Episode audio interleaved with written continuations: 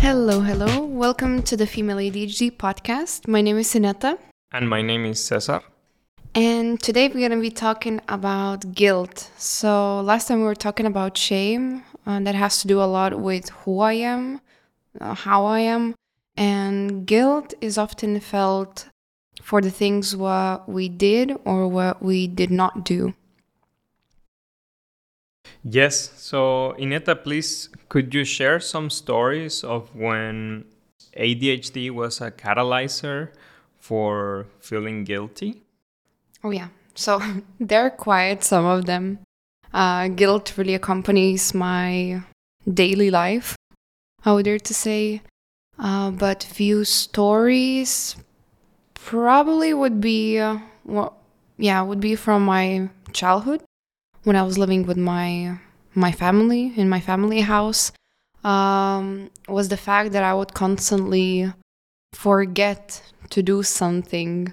Uh, so, for example, one of the stories would be that just repeated again and again and again was the fact that when my mom would be at work, she would call us uh, at home and she would say, Hey, can you take out this fish or this meat from the freezer and, and put it on the counter, you know, in the water so it can defrost? And by the time I home, I can prepare dinner for you guys.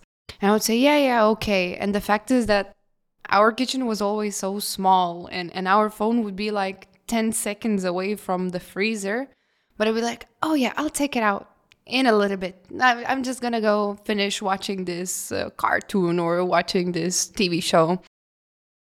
And the only time, the only time that I would remember to actually do it would be the moment when I would see my mom coming from the street into our yard and I would jump off the couch and I would take that meat from the freezer and I'll just try to throw it into the microwave and and you know pretend that I already did it quite some time ago, as if she is not going to be able to see that it was literally taken at the moment that I saw her. And I would try to kind of, you know, cover it, say, yeah, no, I took it out a little bit early. And my mom, like, when did you take it? Oh, I don't know, maybe like 15 minutes ago, but I took it out, you know, earlier. Like, no, it was literally that moment. It sounds like it always ended up poorly for you. Oh yeah, absolutely. Of course, you know that disappointment from my from my mom and not without a base. I understand that, but I just I would just repeat it again and again. I would never learn from that uh, mistake. And then another story would be and another reason for feeling guilty would probably be the fact that I am so good at breaking and losing things. So I don't know. I can it seems that I can try to be as careful as I want, but I would knock somebody out or I would bump something into uh, to the wall or to the table and you know it would just end up damaged and and I would always hear like how come for the other kids it lasts for such a long time and you only had it for a week and here you go or sometimes even less but for losing things, my mom used to always say, like, do not borrow anything from the others. Please do not do it. She would even get angry if if she would see that we borrowed anything. And not without a base, because one time I remember I don't know what happened exactly, but I was at my friend's house and maybe I spilled something on my shirt, but I don't remember exactly.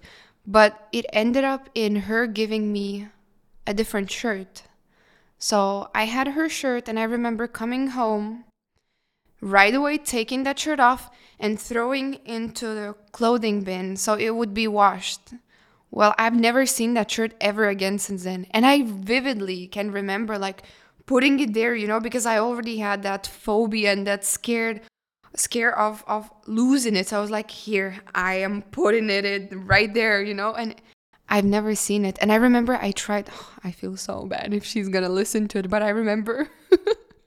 but wh- who's going to listen to it? My friend. Who, Your friend, what did she do? With well, no, I'm saying that because of what I'm going to tell, I remember that when the time came for me to give that shirt back to her, oh, okay. I tried to give her a different shirt that was also white, as thinking that maybe she's not gonna notice that it's not her shirt, but I gave something back to her. Oh my god, I feel so so bad if she's gonna see it right now. But it was just my way trying to be like, oh, I don't want to say again that I, you know, she cannot trust me. I I cannot do this.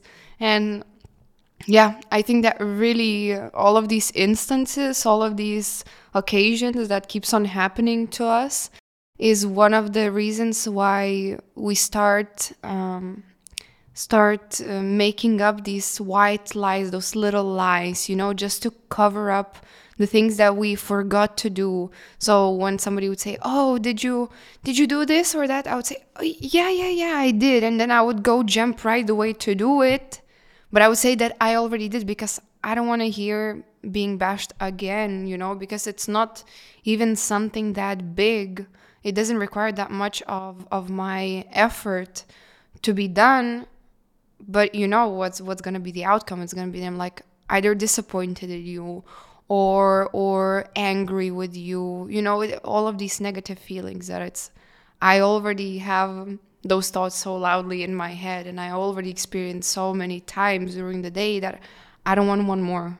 So the what you're saying is that the way adhd works for you in, in your head, it just keeps extrapolating the feeling. Is that what you're saying? Like it just intensifies? Yeah, again, we have pretty, pretty loud negative talking to ourselves in our heads. Like we're really forgiving towards the others. We always say, "Oh, you you should you're fine. You shouldn't be so harsh on yourself. You shouldn't be so hard on you."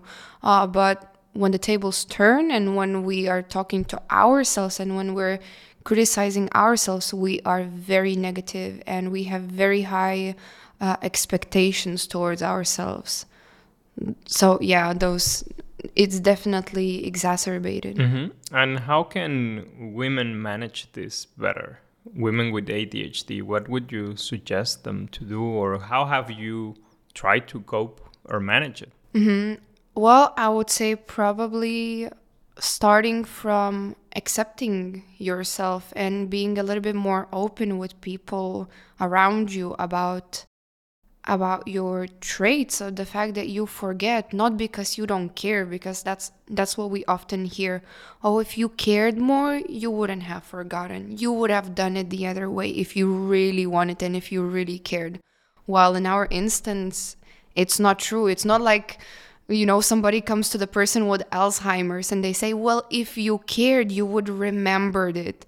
It's very sometimes similar with adhd you know some people actually women who go through menopause or premenopausal uh, period and they don't have adhd diagnosis quite often they go to their doctors and they tell about these symptoms that they have and they are scared inside that maybe this is the early alzheimer's playing out because it, does have some similarities um, with our adhd experiences right?